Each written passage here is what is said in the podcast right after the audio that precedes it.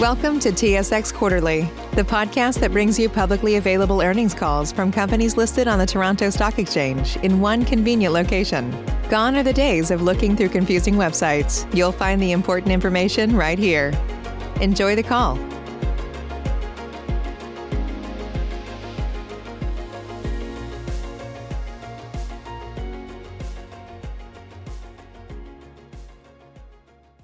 Good morning, everyone. My name is Justin, and I will be your conference operator today. At this time, I would like to welcome everyone to Sun Life Financial Q4 2021 financial results conference call. All lines have been placed on mute to prevent any background noise. After the speaker's remarks, there will be a question-and-answer session. The host of the call is Yaniv Bitton, Vice President, Head of Investor Relations and Capital Markets. Please go ahead, Mr. Bitton. Thank you, Justin, and good morning, everyone. Welcome to Sun Life's earnings call for the fourth quarter of 2021. Our earnings release and the slides for today's call are available on the investor relations section of our website at sunlife.com. We will begin today's call with an overview of the fourth quarter and full year results from Kevin Strain, President and Chief Executive Officer. Following Kevin's remarks, Manjit Singh, Executive Vice President and Chief Financial Officer, will present the financial results for the quarter. After the prepared remarks, we will move to the question-and-answer portion of the call. Other members of management will also be available to answer your questions this morning. Turning to slide two, I draw your attention to the cautionary language regarding the use of forward-looking statements and non-IFRS financial measures, which form part of today's remarks. As noted in the slides, forward-looking statements may be rendered inaccurate by subsequent events. With that, I'll now turn things over to Kevin. Thanks, Yaniv. Turning to slide four, we delivered solid fourth quarter results with reported net income up 45% to approximately 1.1 billion dollars and underlying net income up 4% to 898 million dollars. Growth in underlying net income was strong across asset management in Asia, both up 18% on a constant currency basis, and also in Canada, which was up 9% over the prior year. U.S. underlying earnings were down approximately 50%, mostly reflecting adverse COVID-19 mortality experience. U.S. infection and mortality rates related to COVID-19 remained elevated, and as a result, we continue to see significantly higher than expected mortality in the working age population. We also saw elevated mortality in Asia, mostly in the Philippines. Our capital position remains strong, ending the year at 145% LICAT for SLF and cash at the holding company of 4.7 billion dollars. In November, following the lift of regulatory restrictions for all federally regulated institutions, we announced a 20% increase to our common share dividend, reinforcing our commitment to provide strong returns to shareholders. Turning to slide five. We had strong full-year results in 2021, closing the year with reported net income up 64% to 3.9 billion dollars, driven by favorable market-related impacts and a 297 million dollar gain on the IPO of our India asset management joint venture. Underlying net income was up 10% to 3.5 billion dollars at the high end of our medium-term objective of 8%-10% growth. 2021 underlying ROE of 15.4% was also strong, moving towards our 16%+ plus medium-term objective. And We ended the year with 1.4 trillion in assets under management. We also had strong growth across our businesses in 2021. SLC Management had 32.5 billion dollars of net inflows in the year, and MFS ended the year with record AUM of US $693 billion. Individual insurance sales grew 36% in Canada, and U.S. group benefit sales grew 13% in constant currency. Sales in Asia were strong outside of international hubs, and total Asia wealth sales were up 51% in constant currency. These results were achieved while managing through profound impacts from the COVID-19 pandemic. Since the start of the pandemic, we have paid almost 900 million dollars in COVID-related claims. We are proud to be there for our clients when they needed us the most. The pandemic has also had significant impacts on mental health, and we continue to identify ways to help our clients and our people work through these issues. We also demonstrated resilience through lockdowns and movement restrictions in the various geographies that we do business, and we are constantly innovating to bring new digital solutions to our clients. And Of course, the pandemic is not over. As Omicron spreads around the world, we continue to see higher COVID incident rates, and unfortunately, in cases where vaccine rates are lower, we are also seeing continued mortality. The pandemic has also disrupted supply chains and drove unprecedented stimulus from governments. These factors, among others, are driving higher inflation rates. Our diversified business mix is well suited to manage in an inflationary environment through continued business growth, disciplined expense management, and pricing actions. Inflation is also usually followed with higher interest rates. Steadily rising interest rates, particularly at the long end of the curve, are good for insurers and should provide profitability support over the medium term. Turning to slide six, our purpose is more important now than it has ever been. People are focused on their health and long-term financial security like never before. This quarter, we delivered on key elements of our strategy. MFS maintained strong performance for clients with 97%, 96%, and 80% of MFS U.S. retail mutual funds assets ranked in the top half of their Morningstar categories based on 10, five, and three-year performance, respectively. Canada continued to deliver on health outcomes, expanding our partnership with CloudMD to help clients manage their mental health with our new mental health coach. Many Canadians continue to struggle with mental health, yet at Sun Life, yet a Sun Life study found that over half are not seeking care. CloudMD and our mental health coach use data analytics to identify at-risk clients and proactively reaches out to guide them to the right resources and support. In the U.S., we continue to enhance our digital capabilities to make it easier for clients to get the benefits they need. In 2021, this support supported record U.S. group benefit sales of US $1.2 billion. In Asia, we're delivering on distribution excellence, where bancassurance sales in Vietnam have more than tripled compared to the prior year, while continuing to invest in health solutions like Bowtie, Hong Kong's first digital insurer, positioning it to expand across Asia. Sustainability is an imperative for Sun Life, and 2021 was a pivotal year for us. We achieved carbon neutrality across our global operations. And For the 13th consecutive year, Sun Life was recognized among the global 100 most sustainable corporations in the world, sharing the number one position among insurance companies globally. BGO is a great example of the type of investments we are making in sustainability. BGO was recently awarded the 2021 Outstanding Building of the Year award for industry leadership and excellence in building management related to one of our retail and office complexes in Toronto. This 10-story building uses state-of-the-art artificial intelligence analytics that generated energy savings equivalent to the annual energy use of 442 North American homes.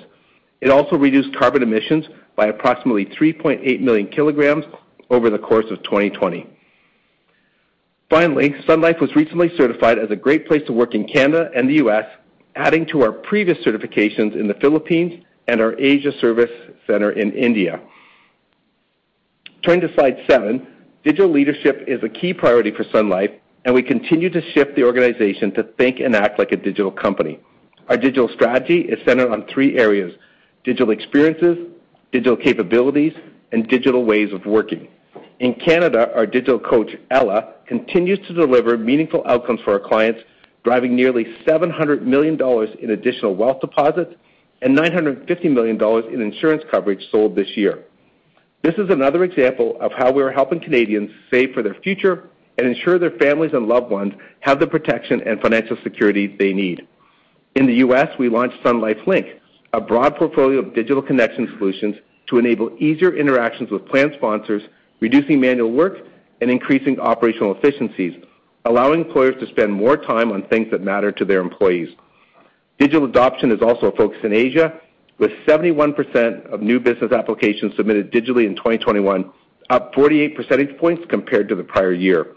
We're making it easier for clients to do business with us, especially during times where face-to-face connections are more difficult. We are empowering our people to support the digital journey by providing flexibility through a hybrid work model and increasing the number of agile practitioners by 63% over last year. These are just some of the ways we continue advancing digital experiences and capabilities across our businesses, and we will be sharing more on our progress throughout the year. Finally, reflecting on this past year and my first six months as CEO, I'm extremely proud of what we've accomplished. We are well-positioned for growth, and we have a clear, compelling strategy with a strong track record of execution. We continued to effectively manage capital with over 10 strategic transactions in 2021, including the acquisition of PinnacleCare, the IPO of our India asset management joint venture, and our intention to purchase DentaQuest.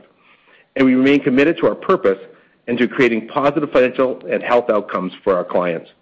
I also want to thank all of our employees and advisors around the world for everything they have done this year to help our clients achieve lifetime financial security and live healthier lives. With that, I will now turn the call over to Manjit, who will take us through the fourth quarter financial results. All right. Well, thank you, Kevin, and good morning, everyone. Slide nine provides an overview of our fourth quarter results. The results once again demonstrate the resilience of our diversified business model. Our wealth and asset management businesses delivered strong results driven by good net flows and favorable market conditions. On the protection side, fundamental business activity was strong, while COVID-19 related mortality and morbidity experience remained elevated in the quarter. Reported net income in the quarter was nearly $1.1 billion.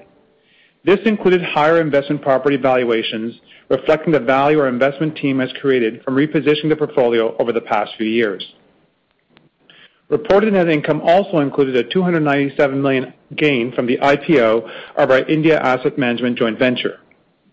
This was partially offset by an increase to acquisition-related liabilities at SLC Management, largely reflecting higher expected earnings at the time of buy-up of the remaining interest in affiliates. Underlying net income of 898 million and underlying share er, earnings per share of $1.53 increased 4%, driven by broad-based growth across our business groups. COVID-19 related impacts of approximately 110 million in the quarter was largely offset by a lower effective tax rate, reflecting higher tax-exempt income and the release of a tax provision on resolution of prior year's tax matters. Underlying return on equity is 15% in the quarter and 15.4% for the full year, marking the first time our underlying ROE has crossed 15% on a full year basis. Assets under management grew to over 1.4 trillion, reflecting market value growth and another strong quarter of net flows at SLC Management. For the year, SLC Management assets under management were up nearly 70 billion, driven by strong net flows and the Crescent acquisition. Our wealth and asset management businesses in Canada and Asia also delivered strong AUM growth, up 14 billion from the prior year. Book value per share increased 8% over the prior year. Excluding impacts and other comprehensive income, book value per share was up 12%. Our capital position remains strong, with LICAT ratios of 145% at SLF and 124% at SLA. The financial leverage ratio increased to 25.5%, and cash at the holding company increased to 4.7 billion, both reflecting the $2 billion subordinated debt offering we did in the quarter. Slide 10 outlines the performance of our business groups. Asset Management reported net income of 140 million was down from the prior year, reflecting 153 million charge for SLC Management acquisition-related liabilities. The increase in the liability largely reflects higher growth expectations. Accordingly, we are increasing our Investor Day target for 2025 underlying net income by approximately 10 million to 235 million. Asset Management delivered record underlying net income of 382 million, driven by a 14% increase at MFS and an 18% increase at SLC Management. Canada's reported net income of 356 million was driven by higher real estate valuations and equity market growth.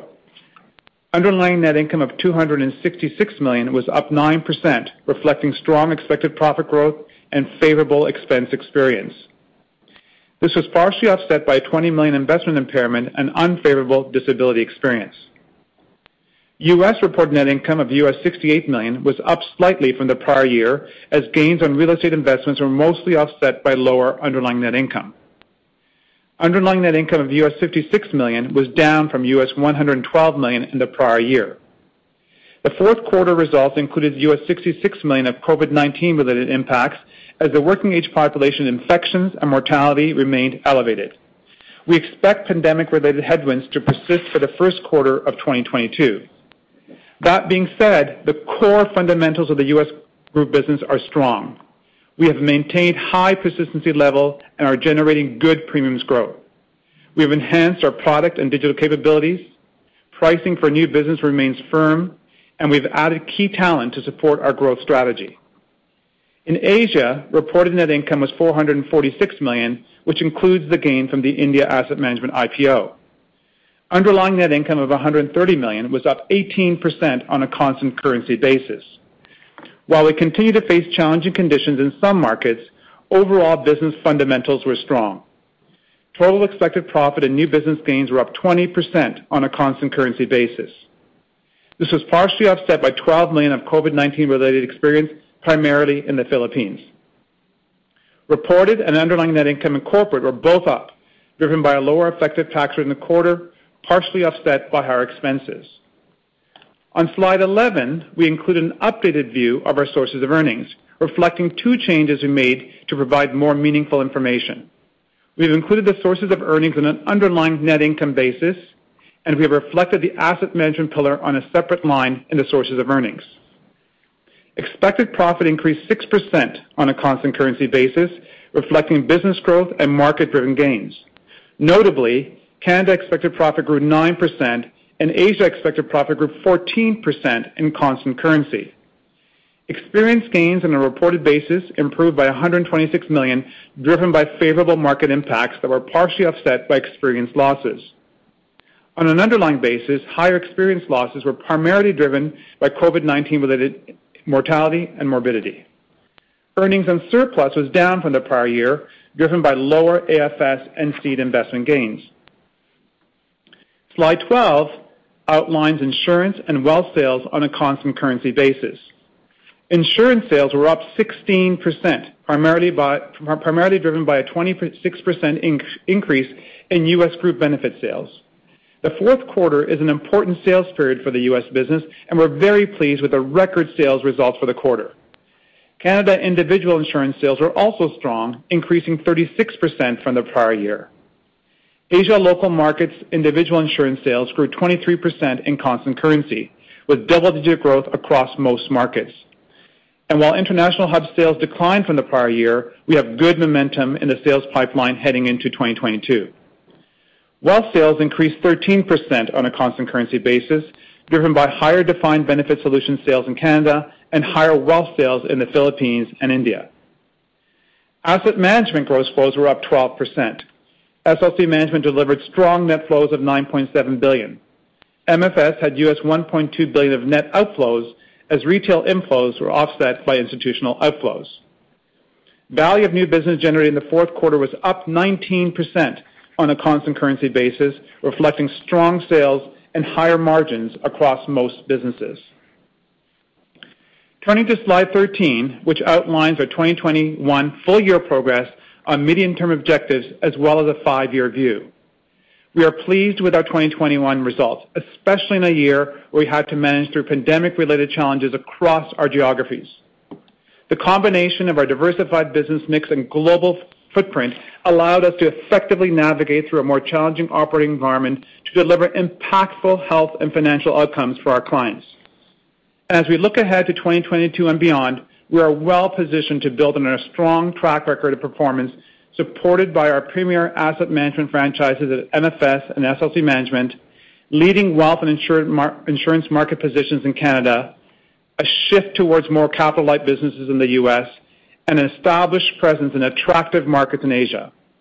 And a strong capital position allows us to pursue attractive growth opportunities and provide strong returns for shareholders. With that, I'll turn the call back to Yaniv for our question and answer period. Thank you, Manjit. To help ensure that all of our participants have an opportunity to ask questions this morning, I would ask you to limit yourselves to one or two questions and then re-queue with any additional questions. I will now ask Justin to poll the participants. Thank you. As a reminder, to ask a question, you'll need to press star one on your telephone. To withdraw your question, press the pound key. Please stand by while we compile the Q&A roster. And our first question comes from Humphrey Lee from Dowling & Partners. Your line is now open. Good morning, and thank you for taking my questions. Um, I guess my first question is on U.S. Group Benefits underwriting results. The dramatic normalization of stop-loss claims experience was a little uh was a big surprise to me, especially since other stop-loss players still had relatively favorable performance. Can you just talk a little more in terms of your stop-loss underwriting and compare that to the favorability that we've seen in previous quarters? Save big on brunch for mom, all in the Kroger app. Get 16 ounce packs of flavorful Angus 90% lean ground sirloin for $4.99 each with a digital coupon. Then buy two get two free on 12 packs of delicious Coca Cola, Pepsi, or 7UP, all with your card. Shop these deals at your local Kroger, less than five miles away. Or tap the screen now to download the Kroger app to save big today. Kroger, fresh for everyone. Prices and product availability subject to change. Restrictions apply. See site for details. Yes, uh, thanks, Humphrey. This is Dan Fishbein. Uh, we continued to have favorable stop-loss results in the fourth quarter. What we've seen is a gradual wearing off of the favorable impact uh, that we were seeing from the slowdown and reductions in care during the pandemic. As you know, those were very significant both in 2020 and the first half of the year. And in the third and fourth quarters, we've returned largely to normal hospital utilization, which then starts to impact the stop-loss results. Uh, but the stop-loss results actually remain favorable. Uh, we have estimated that about 60% of the favorable stop-loss results we've seen during uh, the year were due to the delays in care due to COVID, but 40% was due to favorable underwriting and pricing results. and Those continue and continued uh, in the fourth quarter. So just to kind of thinking more like for this quarter's results, um, uh, since you don't provide the underlying net income for group benefits, but just thinking about on a net income basis, the 9 million versus the $50 million last quarter, like is that delta just the uh, the COVID claims was a little was a little bit more unfavorable. Is the delta just simply the normalization of the stop loss, or is there anything kind of running through the numbers? No, the delta was uh, essentially entirely or almost entirely the COVID claims. Uh, we've indicated that we experienced uh, $66 million in the fourth quarter uh, in unfavorable COVID uh, claims, mostly mortality, some disability as well. Uh, so the difference between the fourth quarter and the third quarter is largely due to uh, the uh, COVID uh, uh, claims. You know, if we think about what's been happening in the U.S., during the third quarter, and especially the fourth quarter, we were experiencing the Delta variant, which was quite severe in terms of mortality. Uh, and now we've begun, you know, very late in the fourth quarter and into the first quarter, experiencing the Omicron variant, which is uh, less severe, but far, far more contagious, uh, and more common. So I think what you're seeing playing out here is the overall population mortality in the U.S. from COVID, which has, in the second half of the year, migrated much more into the working age population whereas earlier in the pandemic, it was largely in the above 65 population.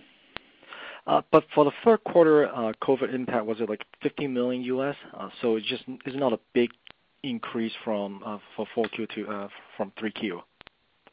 I believe our COVID mortality and morbidity that we reported in the third quarter was $27 million. Uh, and that may uh, It's significantly higher, though, in the fourth quarter. And that follows the incidence of deaths, unfortunately, in the U.S. in those time periods. Okay. All right. Thank you. And thank you. And our next question comes from Gabriel Dechaine from National Bank of Financial. Your line is now open. Thank you. Uh, yeah, I'm more curious about the outlook. You talked on the uh, for the U.S. group business and Canada as well, for that matter. But uh, I see, you know, some headwinds that may appear transient, like the mortality rates in COVID-19 and, you know, hopefully transient anyway. Um, but they may be replaced by other issues like uh, mental health claims and, and medical cost inflation. Uh, and, you know, I'm just wondering how you see those trends evolving over the next year, really, such that, you know, this quarter was particularly weak, but there is still some uh, headwinds on the horizon for the group business that we have not really fully seen yet. Uh, or Alternatively, do you think, all right, you've just you you, you saw these things coming, you priced for it, and we, we, we won't see an impact? Canada and the U.S., please. Dan, do you want to start with the U.S. and then maybe Jacques can talk about the Canadian uh, uh, group benefits business? Sure, sure. Uh, so, you know, very good question as to what, you know, second order impacts may be. Uh, in the U.S., we um, are not as exposed to mental health claims. Uh, in our stop loss business, of course, remember what that business is, is very large claims, generally above in a catastrophic kind of threshold. Uh, so those are typically not where our mental health claims would fall. Mental health okay. can certainly have an impact on our disability business, on the morbidity. Uh, but uh, in the U.S. environment, which is quite different than Canada, mental health benefits and disability are limited to a two-year term. So while we may see some claims uh, in that category, the reserve impacts, because we, of course, set up a reserve based on the expected duration of the claim, uh, are much uh, smaller there. We're obviously very concerned about that issue for our members, and we've put additional uh, capabilities in place to help members in these difficult times, especially because of our disability business with return to work, including looking at alternative approaches which are now more feasible in this uh, more uh, virtual work environment, at least for, for many roles. Uh, so we have more tools at our disposal to manage that. Uh, but again, I think the impact in the U.S. is is more modest simply because of the products that we are are, are offering. What about cost inflation? But, uh, but wait, wait, wait, sorry, what about medical cost inflation? Is that any uh, concern? Well, medical cost inflation would potentially impact our stop loss business. That's the one uh, area that it could impact. Uh, our stop loss business is fully reprices every year. and When we set our pricing factors, we take expected medical cost inflation into account, and we actually work with uh, leading actuarial consulting firms uh, to project medical inflation, which is a pretty uh you know, widely uh shared number in the U.S., of course, amongst the health insurers as well and public sources. Um, so we price prospectively for medical trend, uh, and we would have that in our pricing going forward. And If for some reason that expectation was incorrect, we would be able to uh, react very quickly as the business reprices each year. Uh, in fact, I mean, not that we're hoping for medical inflation, but the primary impact for medical inflation on our stop-loss business would be more premium.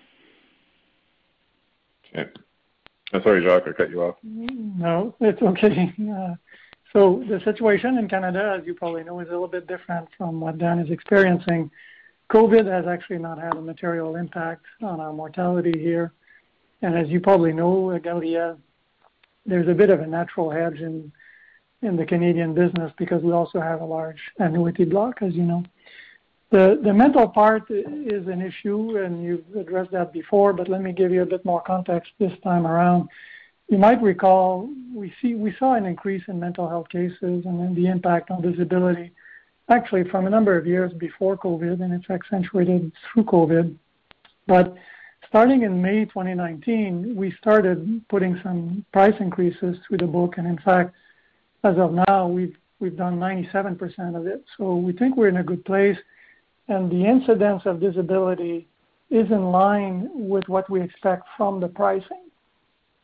But the issue is at the moment is actually getting people back to work. You know, it's the, the return to work variable that is a bit of a challenge. And that is in part driven by COVID because people need access to care and access to care has been an issue during COVID.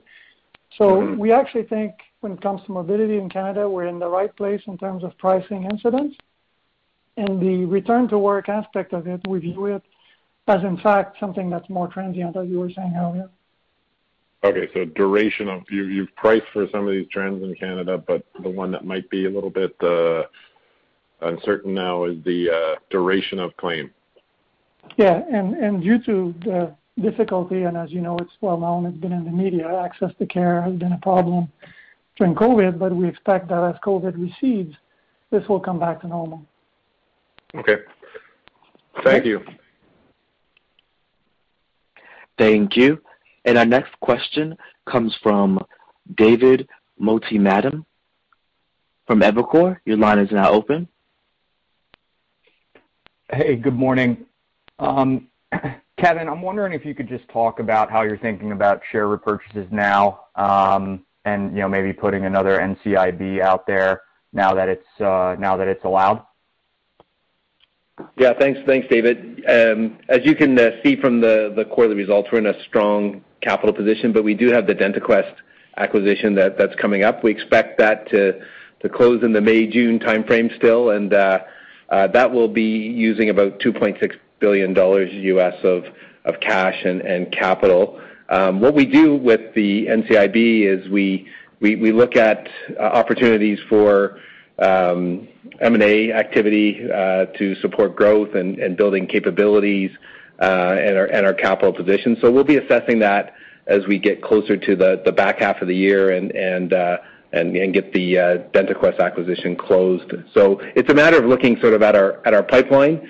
Uh, we're pretty, we're still pretty active. You would've saw in my opening remarks that we did 10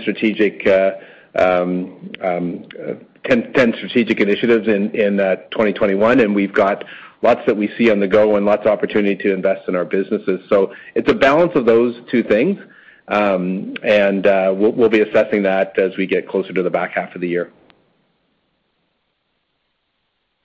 Okay, great. Thanks for that. Um, and then Maybe a question um, just on cash flow, free cash flow. Um, where where did that come in uh, for the year? I think last year we were talking about an $800 million level net of the dividend.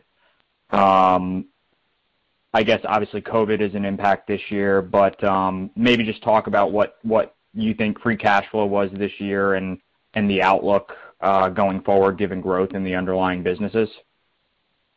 Hi, David. Good morning. Thank you for your question. It's Manjit. Um, as you know, we've sort of outlined the $800 million you're referencing as sort of a capital generation range over the medium term. In 2021, we were broadly in line with that, and given the mix of our businesses and our growth potential, we expect to be in that range going forward.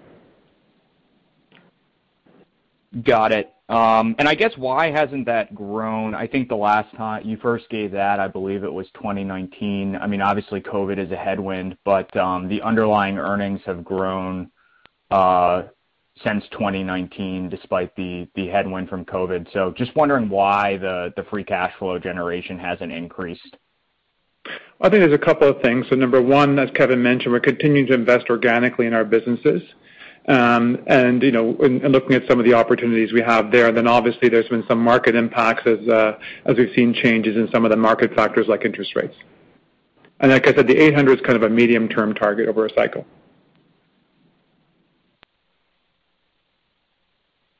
Okay. Thank you.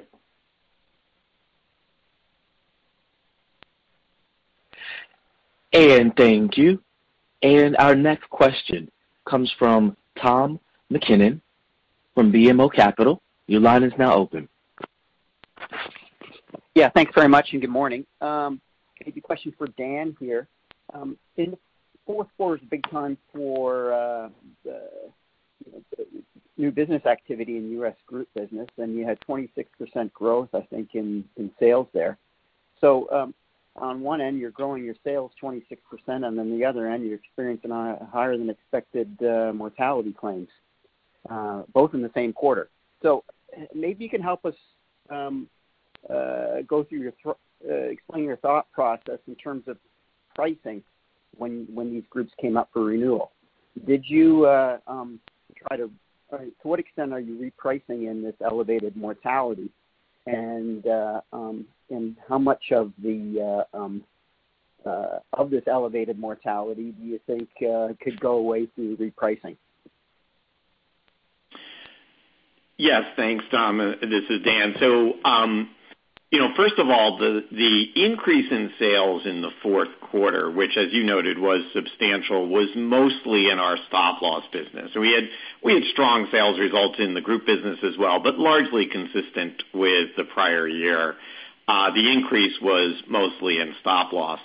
Uh, the dynamics there is that we saw a much more rational pricing environment emerge in the fourth quarter, especially in the last two months uh, of the fourth quarter, which of course are the two biggest sales months of the year, because most of that business is on a one-one uh, renewal and sales cycle. Uh so our very strong stop-loss products and team really carried the day in the fourth quarter as some earlier irrational pricing, quite frankly, that we had seen earlier in the year, uh, largely evaporated uh, in the fourth quarter. So we ended up finishing the year very, very strong and having a nice strong close ratio, especially in those last two months. And so that bodes well for uh, this year because we've had some nice business growth in the stop-loss business. Your comment, of course, on pricing is related specifically to the group life business.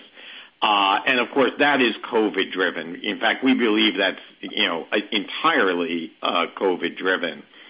Uh so we are not pricing fully for the current COVID mortality because that's not expected to persist long term. However, we have taken pricing actions, some of which occurred uh in the fourth quarter, uh to adjust our both our group life and our disability pricing upward to reflect what we think will be some long-term elevated experience. Uh and we, you know, we observe that in the marketplace. Uh the entire marketplace appears to have moved uh modestly upward uh in the fourth quarter and moving into the first quarter. I would, uh you know, point out as as we've talked about in the past, that re you know, pricing changes don't uh click in immediately. Most business on the group side, as opposed to the stop-loss side, is on two and three-year contracts. Uh so it does take a while for those price increases to cycle through the book of business. Okay, thanks. And then for the second question, you've had really good sales growth in Asia, if you exclude the international hubs. And this is the first time I've seen, correct me if I'm wrong, but pretty good new business gains in Asia. So um what is happening here? Is this business Uh, coming more to scale? Um, is it uh, much more profitable? Um, why are you uh, and how how should we be looking at new business gains in Asia going forward? Is what we saw in the first quarter an anomaly or the fourth quarter an anomaly, or should we be looking for continued new business gains in Asia going forward? Thanks. Tom, it's Kevin. Uh, Ingrid's on the call this quarter. She's uh, on the ground in Hong Kong now, and so I'm gonna turn that question to Ingrid. Kevin, thanks very much. Uh, good morning. So, just there's a little bit that blanked out, but I think I did get the question overall in terms of trend lines. On the new business gains, we've done a tremendous effort on actually addressing product profitability, ensuring we're writing quality sales. So while you've actually seen some of the trend lines perhaps be a little bit irregular, some of that has been COVID effects. But interestingly, on the local market, look back over the last nine quarters, this past quarter four has actually been our best quarter in the previous nine. And then If you look at the international hubs, there's actually been a restoration of some of the momentum that uh, this quarter was just probably 5%-6% off the uh, first quarter. So we are seeing that coming through as time rebuilds. You should actually look at the expected profit and new gains as the line which shows the line momentum. And we do remain um, optimistic. Uh, but clearly there are some uncertainties around travel restrictions and the implications of the Omicron virus on government sponsors that then does actually flow through into lower sales. We remain cautious. Obviously, then we also need to track through and see the implications of mortality. Tom, it's Kevin. I might just note that we've been, of course, investing in distribution for a number of years now in Asia. You know, we see that the ASEAN countries, the Philippines, Vietnam, Indonesia, Malaysia, with this growing middle class, uh, as being a great opportunity. We're of course number one in the Philippines. We have a very strong agency force there and a good bancassurance relationship. Uh, we've grown significantly in Vietnam this year. We did a bancassurance transaction with ACB uh, last year and then one the year before with tp TPBank. We're well-positioned on the banca side, and we've got a nice agency that continues to grow and a new CEO there. So I'm quite excited about Vietnam. And In Indonesia, we saw really strong results. Um, we've got some good banker relationships there. Uh, CIMB Niaga is one, and we've got uh, uh, a good um, strong agency force and continue to see growth there. And Malaysia, we've got a relationship with CIMB in Malaysia and are building out a high-quality agency force there as well. And then, Of course, China and India are seeing the growth related to the emerging middle class as well. So That's why you're seeing strong results there. I think I think um, Ingrid's point around COVID is a good one, though, because you know COVID's impacted at different times in different ways across those those countries. And so It's really a question of country by country as you think about the COVID. But I would say overall, our investments in distribution are paying off, and that's what you're seeing in the results this quarter, particularly with the emergence of the middle class. Is a takeaway that the new business gains that you got in the quarter in Asia, that you expect those things to uh to continue or to be significantly better than the new business losses that you traditionally had in Asia? Is that the takeaway? I think, Tom, you're right that the scale is the scale is helpful in Asia because it controls the expenses, the bigger your distribution channel, and also the work we've done on the mix of business that Ingrid discussed earlier. So The combination of both of those is what you're seeing in the results. Okay, thanks. To build- uh, I do like the uh, Right new SOE disclosure. Thanks for that. Yeah, you're welcome, Tom. But it is more variable. Don't expect just a positive trajectory. It will be variable through the quarters. Thank you. And our next question comes from Doug Young from Desjardins Markets. Your line is now open. Uh, good morning. So, just back to you, Dan. The question, I guess, that I'm getting a lot is on the U.S. group business, and I think you've answered a lot of the questions, but maybe I'll just throw this out there. You know, the question is like, is the policyholder experience that you're seeing, um, whether it's stop loss or on the employee benefit side, do you see this as transitory? Do you see it more as permanent? Um, and why? And how how do you feel about being able to achieve that 7%+ plus margin uh, on your group side that you've thrown out there? You've obviously been in excess of that. Is that margin still realistic given the pressures that you're seeing? Yeah. Thanks, Doug. Um, great questions. Uh you know, I think there's a number of different pieces there to go through. So First of all, on the stop loss experience, uh, as I said earlier, we think that about 60% of the favorable experience uh, in uh, 2021 was from the impact of delays in care due to COVID, but about 40% of it was due to ongoing, just really strong underwriting results. We in the fourth quarter, utilization returned, and this is based on overall population statistics as well as what we see in our book of business. Utilization returned very close to normal.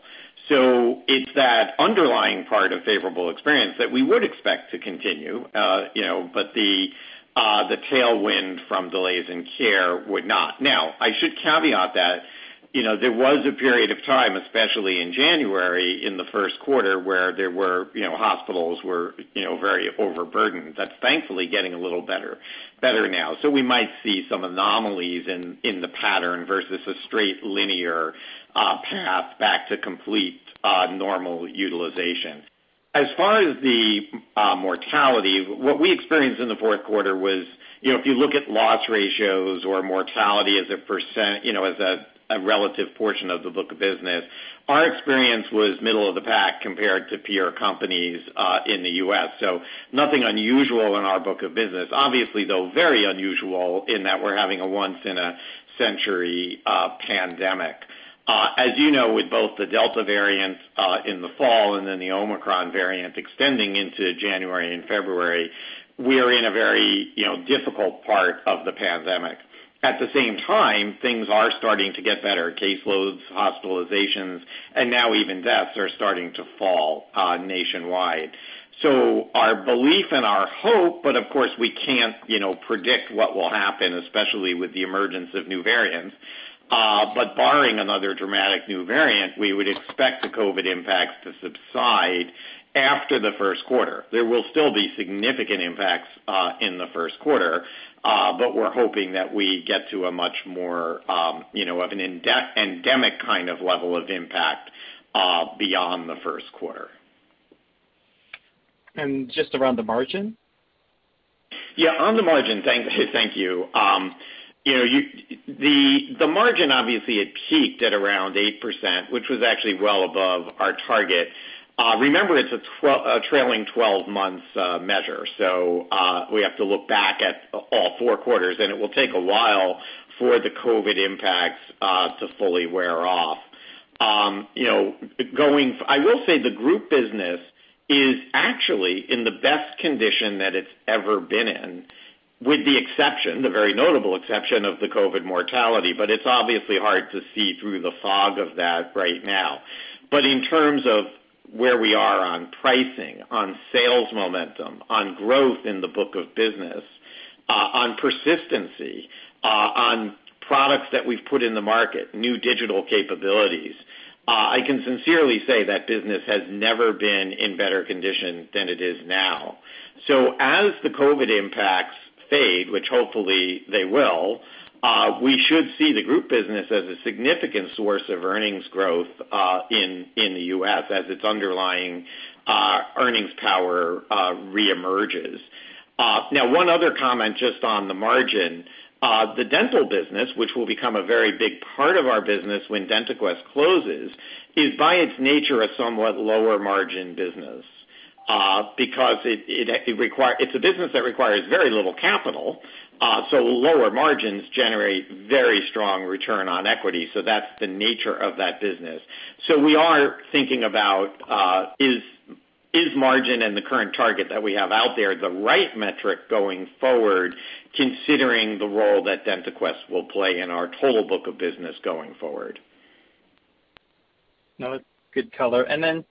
Just my second question, I don't know if Steve's on the line, but just on SLC, net inflows $10 billion in the quarter. We just wanted to get a little color of what you're seeing from a flow perspective. And obviously, it sounds like you increased your earnings target for 2025 by 10 million to 235. Just trying to get a sense of what uh what drove what drove that increase, and is there is there more yeah more gas in the tank on that side? Yeah. Hi, Doug, it's Steve. Thanks for the question. Yeah, you know, we feel like we're seeing really good momentum in the business. And one of the things that I feel really good about in our fundraising for the fourth quarter, but also for the full year, is the diversity of those flows. We're seeing you know, growth across the platform. Um you know, if you think of the fourth quarter, for instance, you know, that uh that number includes over $1 billion for Crescent Mezzanine Fund, almost 1 billion for a European um, real estate fund at BGO, almost you know over half a billion for a cold storage real estate fund, uh, 500 million for our private fixed income business in the U.S., almost 500 million for uh, our lending uh you know increase in assets for our U.K. lending business at BGO. So it's very widespread, and the same thing's true uh, for the year. You know, that we feel good about that, um, and we expect that to continue into this year. And I would say that in terms of the increase in liability and the increase in our guidance that we had given out at Investor Day, that's primarily due to um, an increase in outlook at BentallGreenOak, and I would say that's because we're seeing new funds launch there that we hadn't originally included. And a good example of that is a cold storage fund. So that's a niche within industrial. That was a fund idea that that I, that came, you know, that kind of started to germinate last in the fourth quarter of 2020, and today we've raised over a $1 billion. Uh, and we've also, you know, another example at BGO is they bought a very small small business from Carlyle in the secondaries business, now called BGO Strategic Partners. They're out fundraising. That's going gangbusters. So, uh, you know, so our that's some of the things driving the increased outlook there. Appreciate the color. Thank you. And thank you. And our next question comes from Meny Grauman from Scotiabank. Your line is now open. Hi, good morning. Uh, we talked about some of the headwinds to the group business, but want to talk uh, potentially about uh, some of the positives here. Dan, you touched on a little bit, but lots of discussion on what people are calling the golden age of benefits. Uh and just wondering if if that's just a headline or there's something more material there that's really going to make an impact. And I don't know if we look at the results so far, I don't know if we see that coming through just yet. I'm just wondering your perspective on that, given on both sides of the border, really. Yeah. So I'll start and then maybe turn it over to Jacques. It's a really interesting dynamic, and as you noted, there's a lot of speculation on that. Clearly, the labor market at the moment has become hyper-competitive, so employers are competing in whatever way they can for talent. In fact, we're doing that ourselves. Uh, and obviously, one very obvious way is with overall compensation and benefit packages.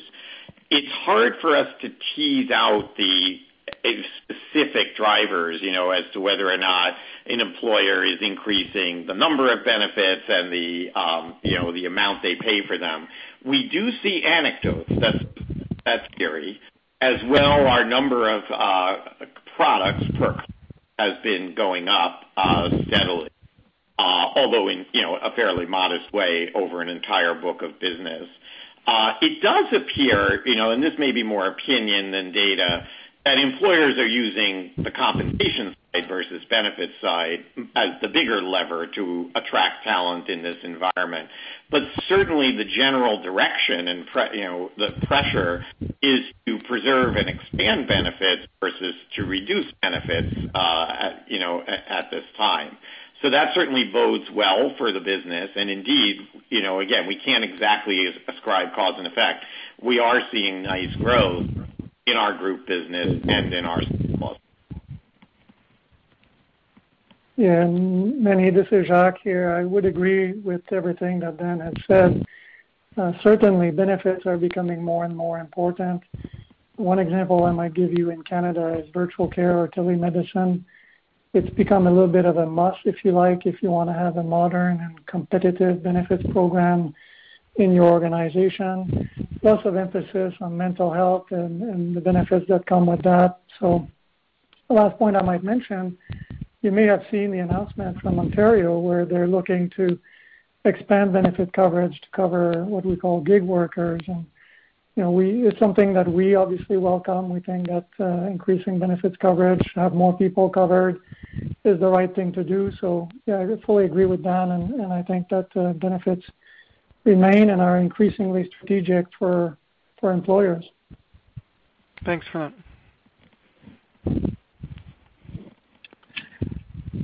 And thank you. And our next question comes from Scott Chan from Canaccord Genuity. Your line is now open.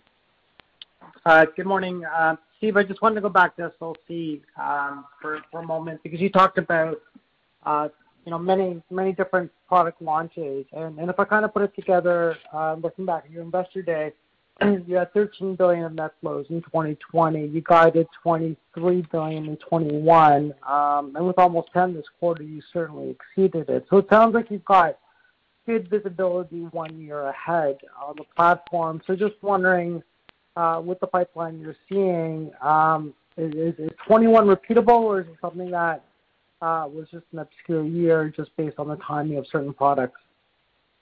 Well, I would say oh thanks for the question, uh, Scott. I would say that um, there is some lumpiness quarter to quarter, uh, and we've seen it, and we'll continue to see it. The reason is that um, we've got a number of different product types, but across the businesses, we do raise private equity style funds. So as you know, those get raised periodically. You have two or three closings. Typically, have a couple big closings, and then that product, you won't raise another fund for a couple years. And so There's some lumpiness to it. And We saw some of that this year. We had a big. Uh, we're in the middle of a big fund, a mezzanine fundraise for the eighth mezzanine fund at Crescent. Um, they had a closing of their U.S. direct lending fund that was large this year. So There were some lumpy uh, uh, fundraisers this year. Having said that, Um, we've got a number of things on the docket next year. Uh, as an example, will be uh Crescent will be in the market with their third European uh, direct lending fund. Um, uh, they'll be in the market with a couple different BGO products. So so we don't I don't think there was anything that would be anomalous in this year, beyond just kind of some normal lumpiness. So, you know, I don't think we're putting out a specific projection for next year, but you know, we think it'll be another strong fundraising year in the same zip code. Okay, that's helpful. And maybe my second question for Manjit, uh, just on earnings on surplus, uh, got affected this quarter by uh, lower AFS and seed investment gains. And in the past, you've kind of guided near term to that number, and I think it's been, you know, in the low 100 million range. I was just wondering with the rise in interest rates or the projected rise in interest rates, if you've got any near-term guidance you could provide on that line. Yeah. Thanks for the question, Scott. As you mentioned, you know, we have a $100 million sort of rough target, in plus or minus, um for minus, per quarter. Uh and as you mentioned, this quarter, we had the impact of the AFS impairment. But um overall, we think the $100 million range for earnings and surplus uh remains remains the right level, but you might sort of see it bouncing around from quarter to quarter. Okay. Thank you very much. And thank you. And our next question comes from Paul Holden from CIBC. Your line is now open. Thanks. Good morning. So Mike Roberge normally gets a number of um, questions on the call, but none directed his way so far this morning, so let's get uh, Mike involved. Um, there was a lot of volatility in the market, clearly in January, and MFS, as you've messaged in the past, tends to benefit from these periods of volatility. So wondering if you can give us some thoughts around uh, fund performance sort of during this uh, period and what it might mean, particularly for uh, fund flows um, as well.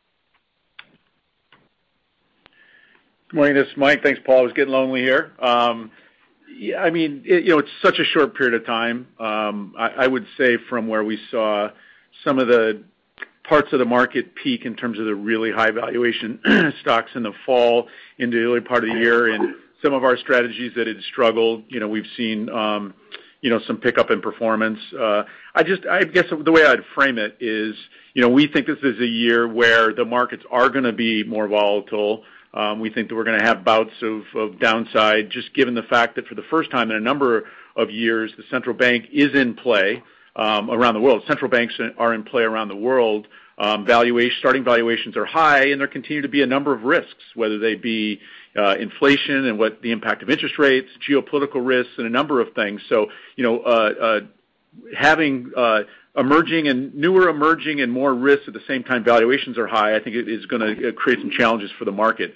Our platform historically through cycle has performed well. Um, you know, historically, we've done well in more difficult environments. Uh and I would say that being you know, those tied to the economic cycle. And so, you know, we'll see we'll see how that plays out. Um, but we do feel comfortable through an economic cycle. In terms of flows, you see it quarter to quarter, and we saw that in U.S. retail in the fourth quarter, is when the markets get more volatile, you do tend to see flows um for the industry come down some. And I would expect that's probably what we'll see this year. If the market remains volatile, people will sit on the sidelines. Cash actually is going to have an additional yield this year, so people are likely to sit in cash relative. Um, and so, you know, our view is is you know, we've got to think through the cycle. We're investing in those things that we think will drive growth through the cycle. Um, and we've been preparing um, over the last several years by not adding too much in terms of headcount discretionary costs, and we think we're prepared for a more difficult environment. Great. Thanks Thanks for that context. Second question, and maybe this one's either for Manjit or Kevin, is just related to the DentaQuest um, acquisition. You gave us an update on on expected close. Maybe you can give us an update on any work you're able to do ahead of close to help realize on expected uh, benefits uh, and synergies. Yeah, it's Kevin. I'll start with that. Uh, I would ask Dan to to to speak to this, but he's actually had to step away for a funeral at 11. and I'm mentioning that so that he does step away and know that that Manjit and I and Kevin Morrissey and David Healy have his uh, have his questions covered. So keep the U.S. questions coming, but I'm I want to make sure that Dan does leave. To uh, his dad passed away earlier this week, and he needs to make it to the funeral. So on DentaQuest, as I said earlier, there's a number of states still to to approve it. There's a number of steps to be taken. We still expect it to close in May or June.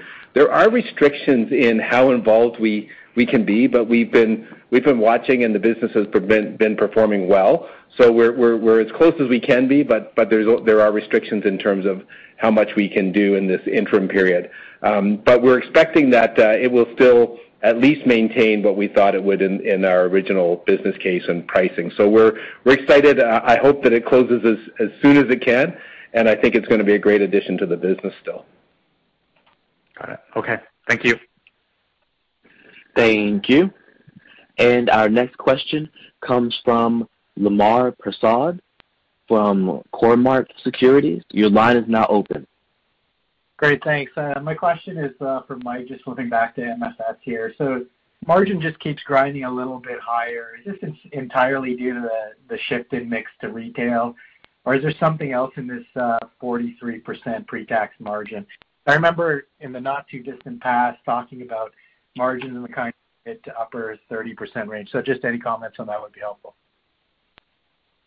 Yeah, good morning. Thanks for the question, Lemar. Yeah, obviously pretty good print in the quarter. Um but I think you gotta, you know, the market backdrop and the beta backdrop obviously has contributed to that. So our costs aren't to rise at the same level. You get some operating leverage that's to drive the market higher. We would continue to stay in that 35%-40% through the cycle. Just to remind you that the first half of the year, um, where we've got uh, amortization of deferred uh, compensation and stock compensation here tends to bring the margin lower, and then we get better margin in the back half of the year. So for the year, with the market at an all-time high, we printed a little over a 40% margin, and that's the guidance that we've provided. So I don't think there's anything different that uh, um, that I would provide. Okay, thanks. Just of your answer on uh, an earlier question. Should we think then that uh, with increased volatility and some of the challenges in the market, would it be fair to suggest that the uh, net outflows in the institutional business might normalize? It's possible um, you know, because that book is primarily an equity book. So as the market continues to make all-time highs, you see clients rebalance. Um, uh, in addition to that, you get de-risking and DB uh, plans. And so that's definitely been a headwind for us as the market makes all-time highs. And so, you know, we're hopeful.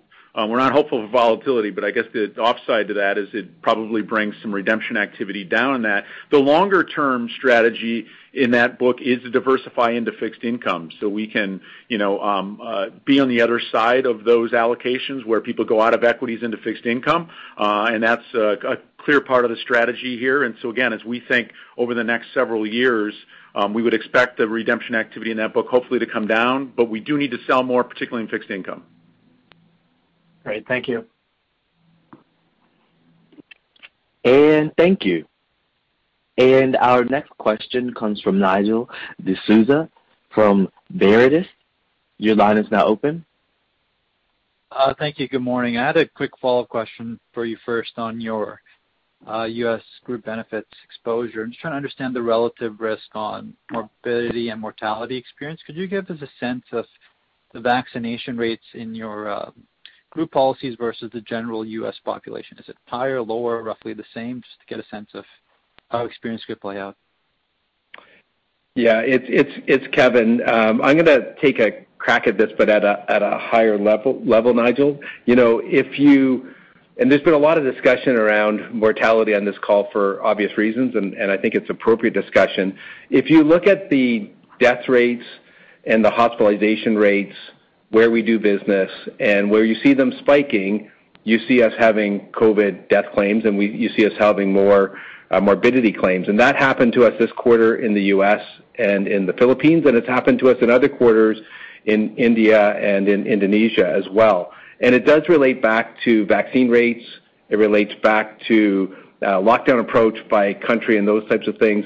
And so, you know, COVID's not going to be with us forever. Uh, that that we know, but it's not ending now either. I mean, Omicron is is taking hold. So I I would say that in general, if you look at death rates and hospitalization rates in the countries where we do business, that gives you a good indication of mortality and and morbidity when it's when it's spiking.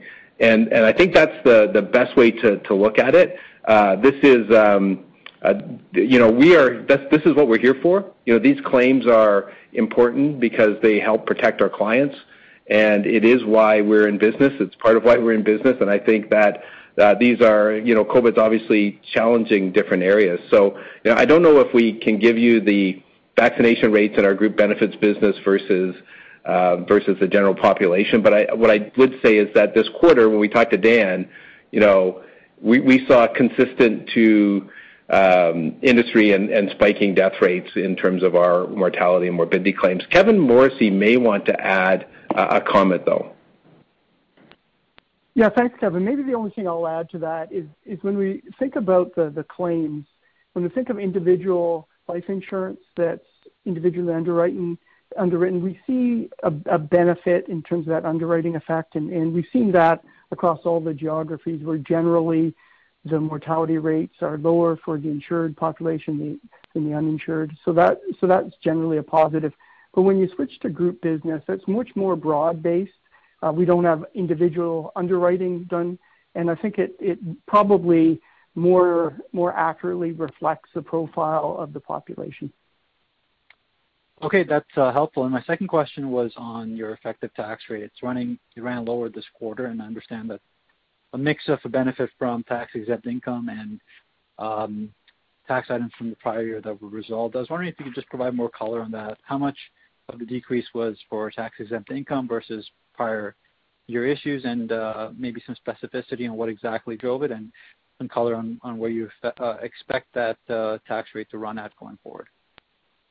Good morning, Nigel. It's Manjit. Thanks for your question. So, As you know, the tax rate can move around from a quarter-on-quarter basis for many reasons. You know, the jurisdictional mix of our earnings, uh, true-up of prior year tax matters, and the nature of the income that you, that we generate.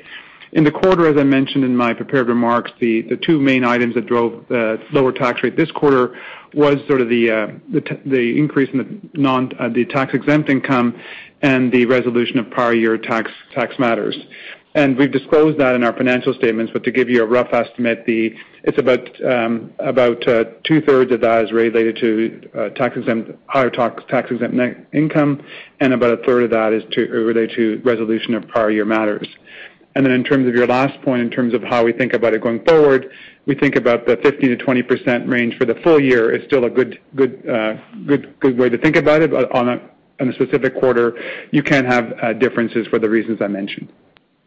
Okay, and just clarification on that. I mean, are these items that are essentially automated, where there's a marker that triggers a recognition, or is there any elective nature of when you can recognize these uh, tax uh, items? No, there's no uh, sort of, you know, you don't get to pick when these things happen. Okay, that's helpful. Thank you. Thank you. I am showing no further questions. I would now like, we have no further questions at this time, and I would now like to turn things to Mr. Bitton for closing remarks. I would like to thank all of our participants today. Should you wish to listen to the rebroadcast, it will be available on our website later this afternoon. Thank you, and have a good day. This concludes today's call. Thank you for participating. You may now disconnect. Save big on brunch for mom, all in the Kroger app. Get 16-ounce packs of flavorful Angus 90% lean ground sirloin for $4.99 each with a digital coupon. Then buy two, get two free on 12 packs of delicious Coca-Cola, Pepsi, or 7UP, all with your card. Shop these deals at your local Kroger, less than five miles away. Or tap the screen now to download the Kroger app to save big today. Kroger, fresh for everyone. Prices and product availability subject to change. Restrictions apply. See site for details.